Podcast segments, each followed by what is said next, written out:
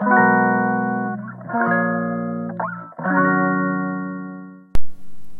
はようございます。ヨガ講師の倉本々子です、えー、ヨガじゃない話お届けしていきます。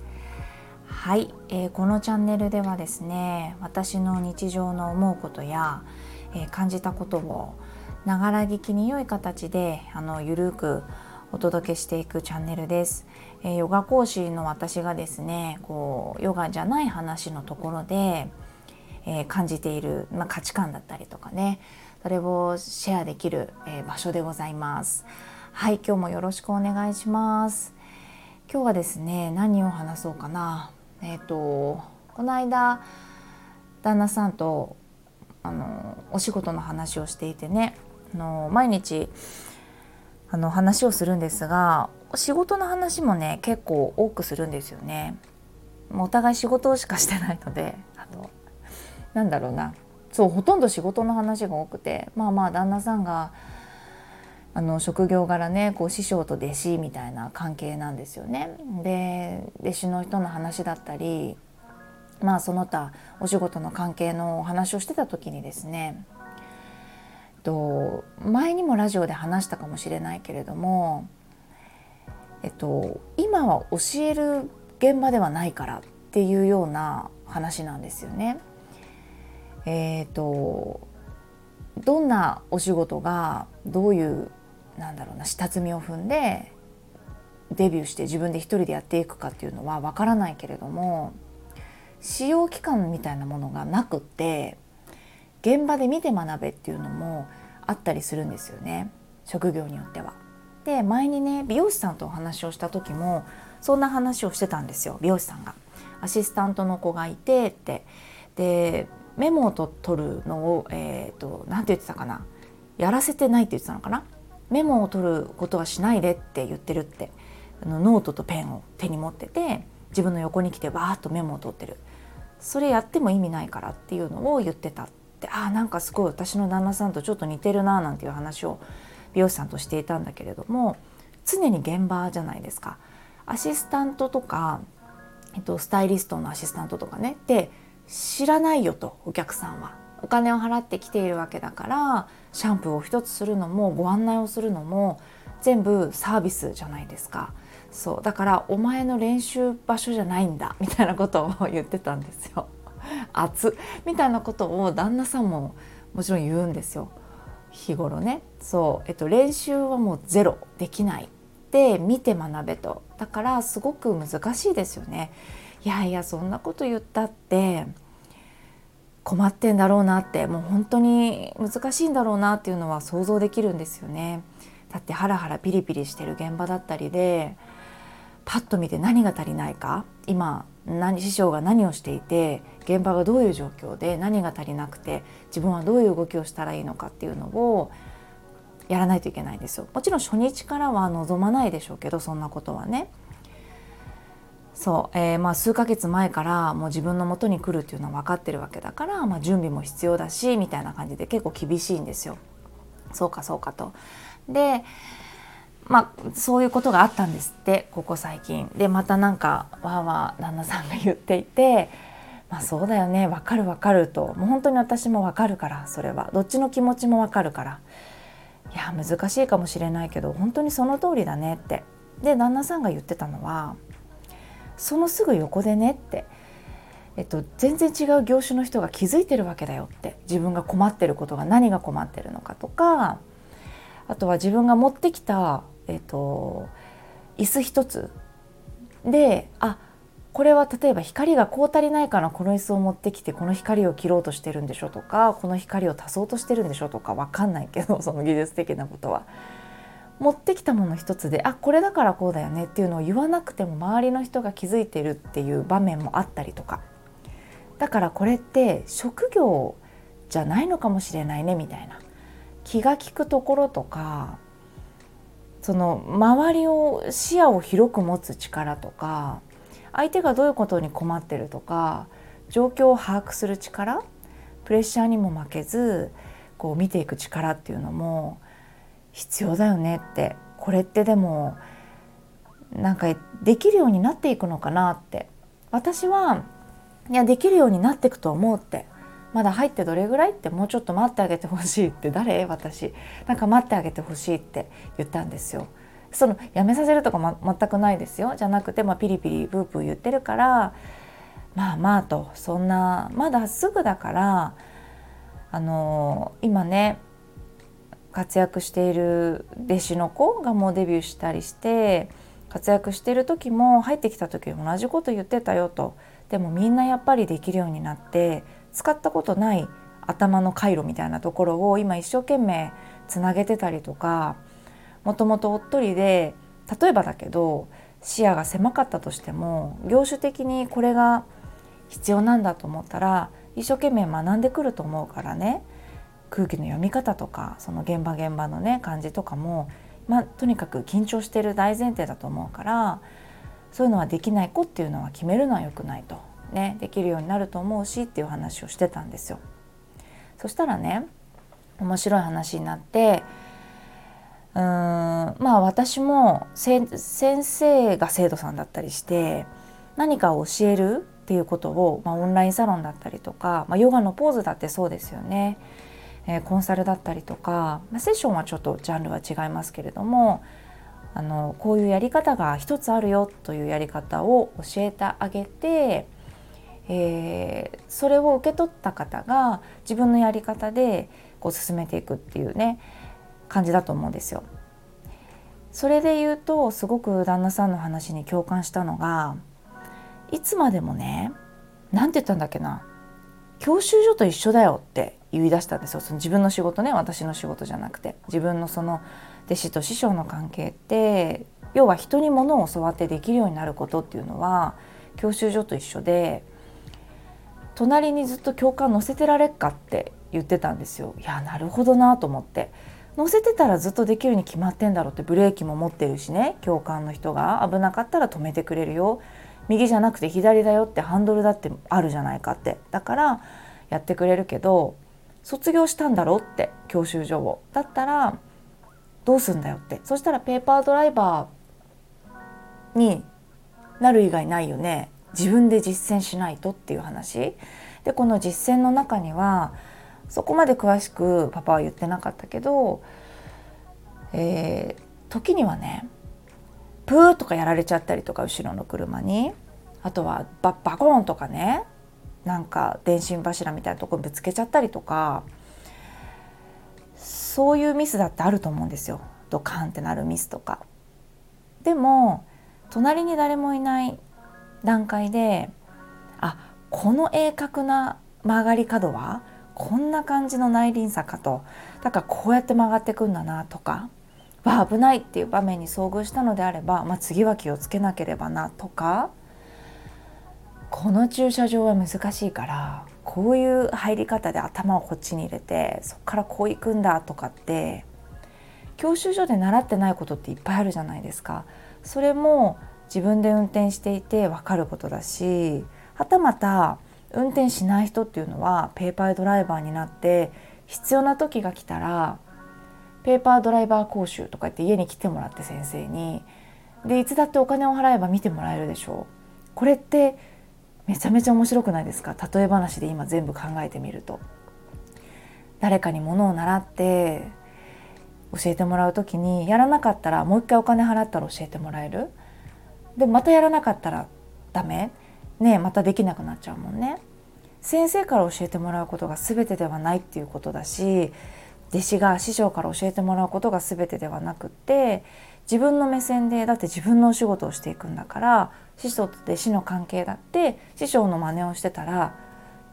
うまくいかないと思うんですよね。だから自分はどういうものをやりたくってっていうのを頭に入れた上でどうやって教えてもらったものを使っていくのか隣にいない段階で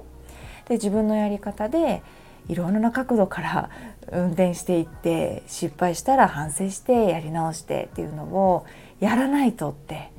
実践しないとだよなって言ってたんです。でそっかそっかって聞いてていやそれなんか響くなってどのお仕事でもそういうことって言えるんじゃないのかなって怖い人って常にやっぱり誰かを隣に乗せたいしうんいいのってせっかくね教習所のお金を払ってやったんだけどなんかやらなくていいのかなって「いや私すごい楽しかったです」って教習所受かってあの免許だけいただいて本当に良かったです。自分の生活に生かそうと思います。っていう人って だから免許だったらないじゃないですか。車の運転で分かんないよ。なんか自己効力感とかめっちゃ上がるから車の運転って。いいと思うんだけどヨガのあの RYT 行ったと行ってた時にクラスで半分ぐらい半分じゃないか。3分の1ぐらいの人は今教えてないと思う。もっといるかも。は結局のところ半分ぐらいの人は先生になってないかも。自分の趣味としてヨガを深めた。なんかそういうのをメリットというか特典というか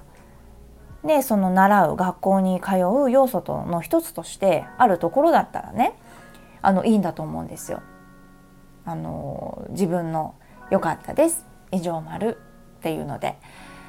でも教習所も違うしおそらく自分が何かを成し遂げたいと思って習ったりとか、ね、アルバイトに入ったりとかその会社に入ったりとかコンサルの先生にお願いしたりとかっていう時ってとにかく実践だよなってはい分かりましたはいって言ってるだけだと難しいよなって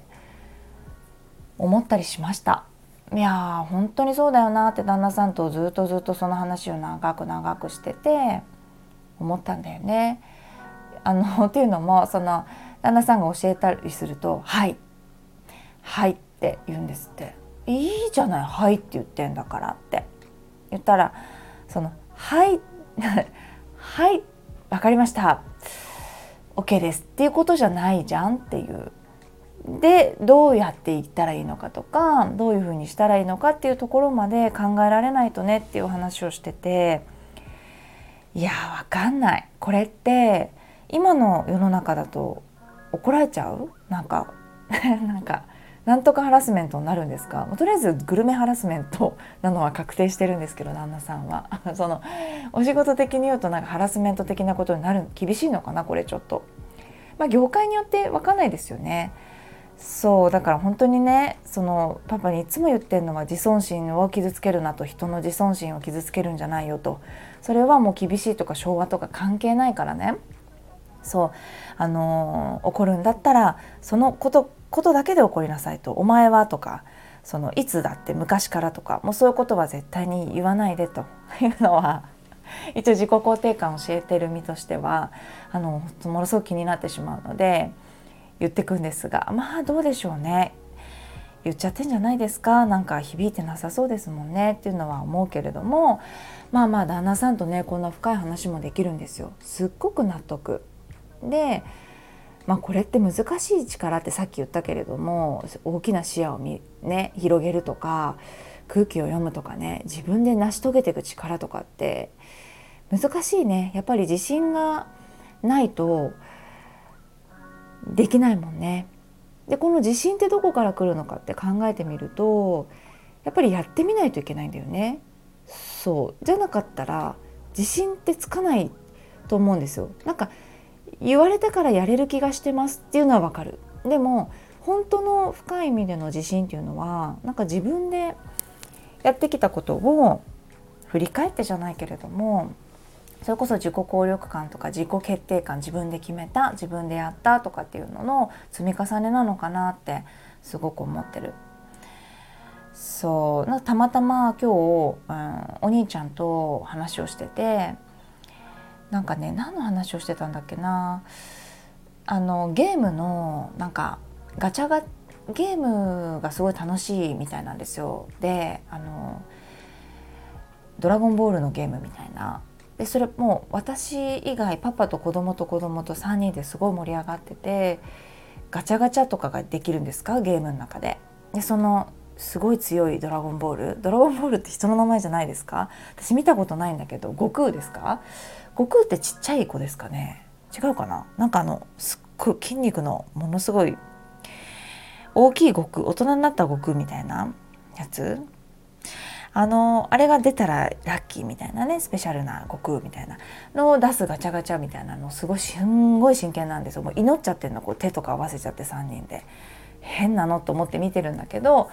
まあ、私はもう変なのと思うの。全然何が面白いんだろうって。でも本当に3人面白そうだからね。で夜ご飯食べててあのすごいワクワクしちゃっててああと何分でなんか始まる試合がみたいな。試合とかあるんだって。何がそんな楽しいの？って言ったらガチャがさ楽しいんだよ結局って何が当たるかな？っていうであそうガチャポンって出てくんの？って言ったら違うんだよなんかこう演出というかあ負けちゃうかな？とかって思ったらなんか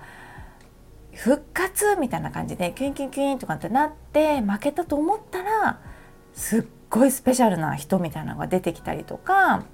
スペシャルなのが3人出てきたりとか10回のなんかガチャガチャのうちとかなんか全然出てこない時もあるし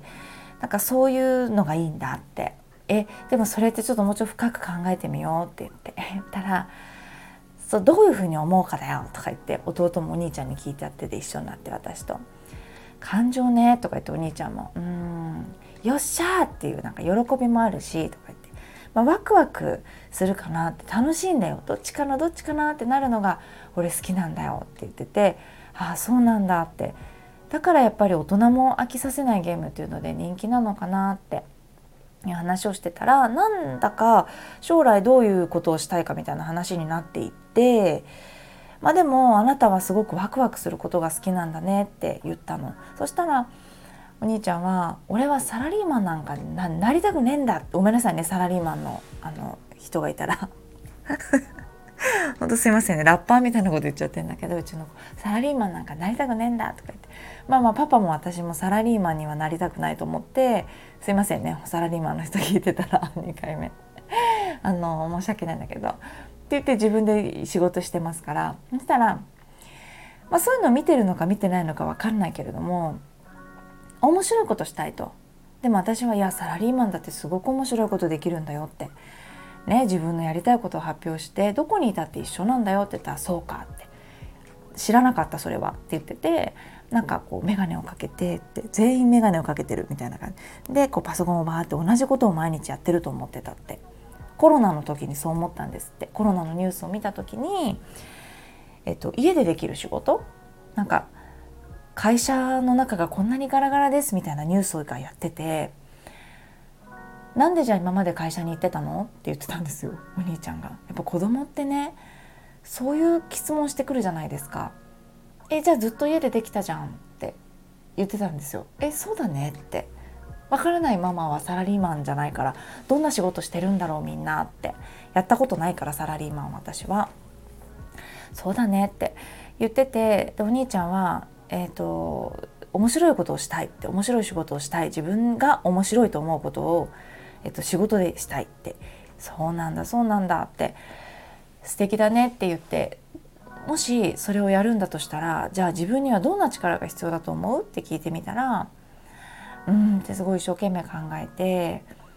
考える力ってでそうだねって思考力だねってそれとって言ったらうんアイディアだなってそうだよね。でもさアイディアだけ持っててもさ難しいと思うことはないって言ったらそうだね。ってそれを発表する力もそうかもしれないって。そうだよって。自分のひらめいたこととかアイディアとかこれさっきの「はい」「はい」ってうなずいてるパパの後輩にも言えますよね。なんか自分が思いついたこととか言われて納得っていうことでも僕はこう思いますっていう意見を言えるって素晴らしいことなんだよって言ったんですよ子どもたちに。自分たちもそういうことあるでしょって授業で思いついたこととかこっちの方がいいと思うよってみんなの話し合いの中で2人はあのすごく発表ができてるタイプだらしいんですよそこで教えてくれたんだけど「いや全然言える」みたいな。でもこれ言えるっていうのはすごいことって思ってていいんだよってあのとても素晴らしいことだから自分の意見を言って誰かが受け入れてくれたりとかお友達とディスカッションをするっていうのはとても素敵なところだからあのこれからも大切にしていってもらいたいし自分で何かをやるっていう時に私はさ誰かとお仕事してなくて私一人で仕事を考えて一人で作ってっていうのをやっているからそれでも自分で発表するわけですよ。自分で頭にあることも形にするには発表しないといけない。自分の中で。私こんなことやろうと思ってる。で書き出してみる。で形にしてみる。で発表してみる。っていうところまでやってる。そうしたらあそうなんだって。だから一人で働くのかサラリーマンになるのか誰かと働くのか面白いことを自分の力でやりたいと思ってるんだったら自分にはどういうふうな力が必要でそのためには例えばこれから選択していくこと、えっと、もうすぐねあと何日かでお兄ちゃん10歳になるんですよ。だからこういう話をしたんだけれど中学生高校生になって自分が何かをチョイスしていくことって今よりも増えていくからその時にどんな大人になりたいんだっていうこととか自分にとって大事な価値観面白さとか自分がワクワクするかどうかっていうところを大事にしてるんだったらそれ忘れちゃいけないよと。それを押し殺してまでやることがあるんだとしたら本当に必要なのかなっていうふうに思ってもいいのかもしれないよっていうのは伝えました。ね。そう結構ね私も真剣に多分話してたからお兄ちゃんたちも弟もね弟とかよ分かってたのかな？大体 分かってない？分かってなさそうですけど弟はねまたお兄ちゃんとタイプが違う頭で考えるっていうタイプっていうよりもちょっと体で覚えるタイプなのでまたちょっとねあの話す内容は変わってくるんですけどお兄ちゃんすごい思考力がある子だからなんかこういう話もいいかなと思って話してみたんですね。でパパもママもこういうふうに思ってこういうふうに仕事をしてきたんだよっていうことも言いました。で誕生日になんかラブレター書いてもいい？って言ったらいいよって言ってくれたんで 一応許可がないと。こっちもちょっと不安だしね受け取ってくれなかったりしたら多分泣くしなんか聞いてみたらいいって言うからちょっとこれお兄ちゃんのねあと10年だから半分来たねっていうところでものすごい長文のねラブレターを今書こうかなと思ってワクワクしているところです。はい。そんなところで私のお話もねすごく長くなっちゃいました。はい月曜日の朝からあのー、暑苦しかったんじゃないでしょうか。なんかお仕事の話から子育ての話からね。